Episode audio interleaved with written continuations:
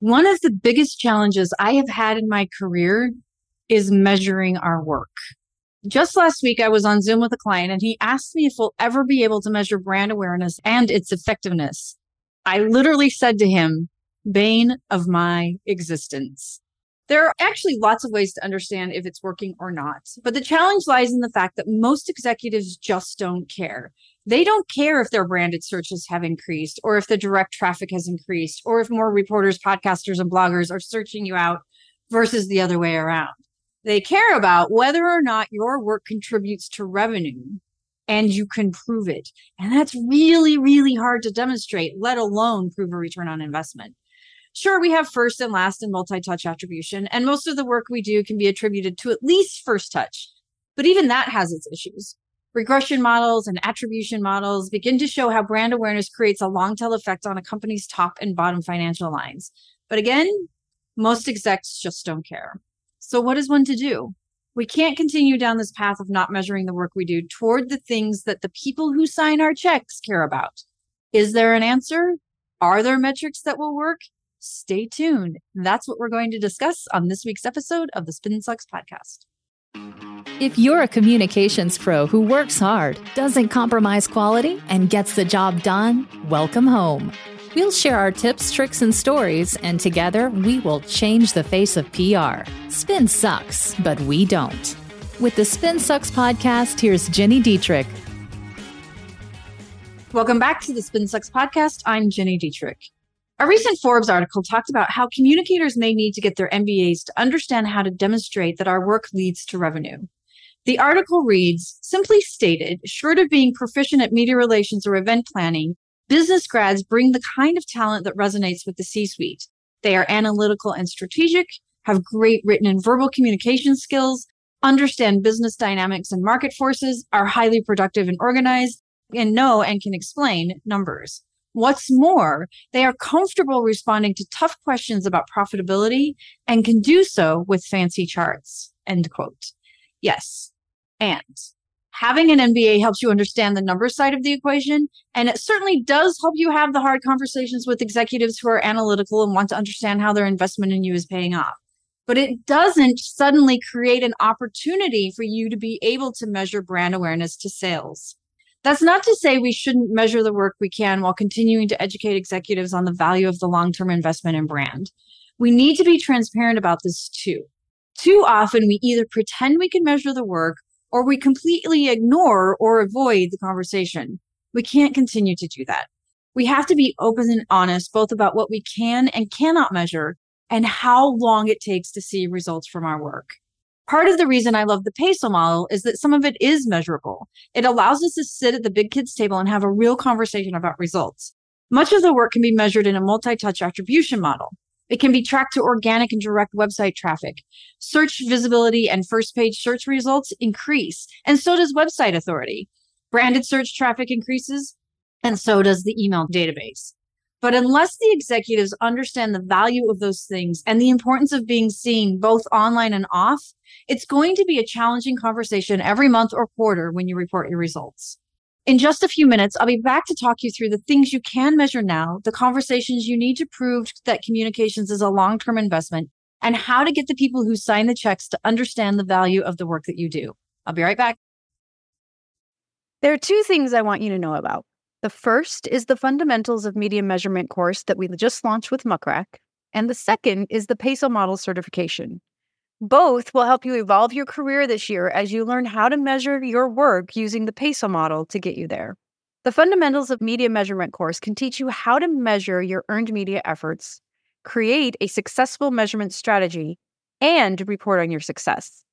It will take you about two hours, but it has quick, bite sized lessons you can take when convenient.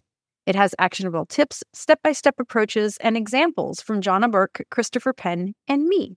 Go to mrac.co slash spinsucks to learn more, get registered, and start your measurement journey today. That's mrac.co slash spinsucks.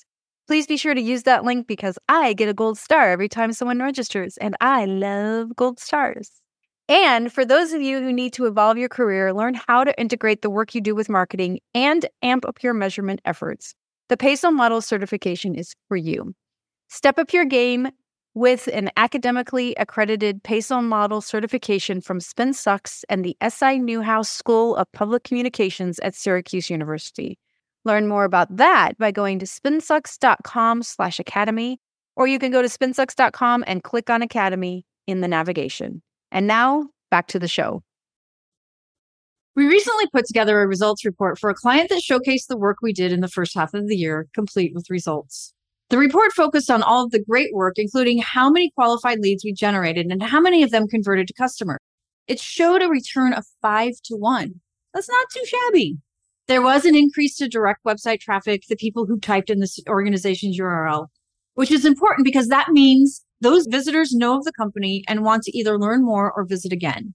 This is an indication that brand awareness is working. Organic traffic to the website also increased, and so did search visibility. When compared to the competition, particularly to where they were at the start of the year, the increases are significant. And there was an increase in links to the website, indicating that higher domain websites, such as news outlets and trade publications, see value in the content on their site. Social media engagement, reshares, and saved reels exploded, and so did referral traffic. We also know how many leads started from the work we do, which is first touch attribution, and how many converted after reading, watching, or listening to something we created, last touch attribution. 72% of new customers were influenced by our work. There were lots and lots and lots of tactics that went into this work, but it was accomplished through a PESO model program, particularly earned, owned, and shared media. Paid media has its own reporting structure and team. And still, we've had trouble getting buy in from the top. They still want to know how many interviews we've had, how much content we've created, how many social media followers we've added, and how many video views there have been all important metrics to understand if something is working or not, but they're the start, not the end. And they certainly don't tell whether or not our work is helping to increase revenue. And yet, one of the things I learned from a former client who's probably the smartest person I've ever worked with is the OKR model, objectives and key results. He was very specific about how to use the model and worked hard to teach it to us. If you don't know it, I recommend you look it up and study it. The gist of it is that you have an objective and three to five measurable things you're going to do to reach it. You can have KPIs, key performance indicators, that tell you whether or not something is working, but those don't drive your decision.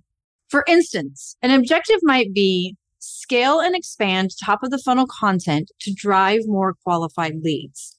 Underneath there, your key results can include things such as how many website visitors turned into leads and how many leads turned into qualified leads, how many qualified leads turned into sales qualified leads, how many sales qualified leads turned into customers, how much revenue you've influenced, search engine results for a certain number of keywords and list them out, an increase in search visibility, an increase in branded search trends, an increase in your permission based marketing database, a number of content downloads, webinar attendees, or blog subscribers an increase in backlinks to the website, particularly from media outlets, blogs, and podcasts, an increase in referral traffic, direct, organic, and social, email stats such as referral traffic and click through rates.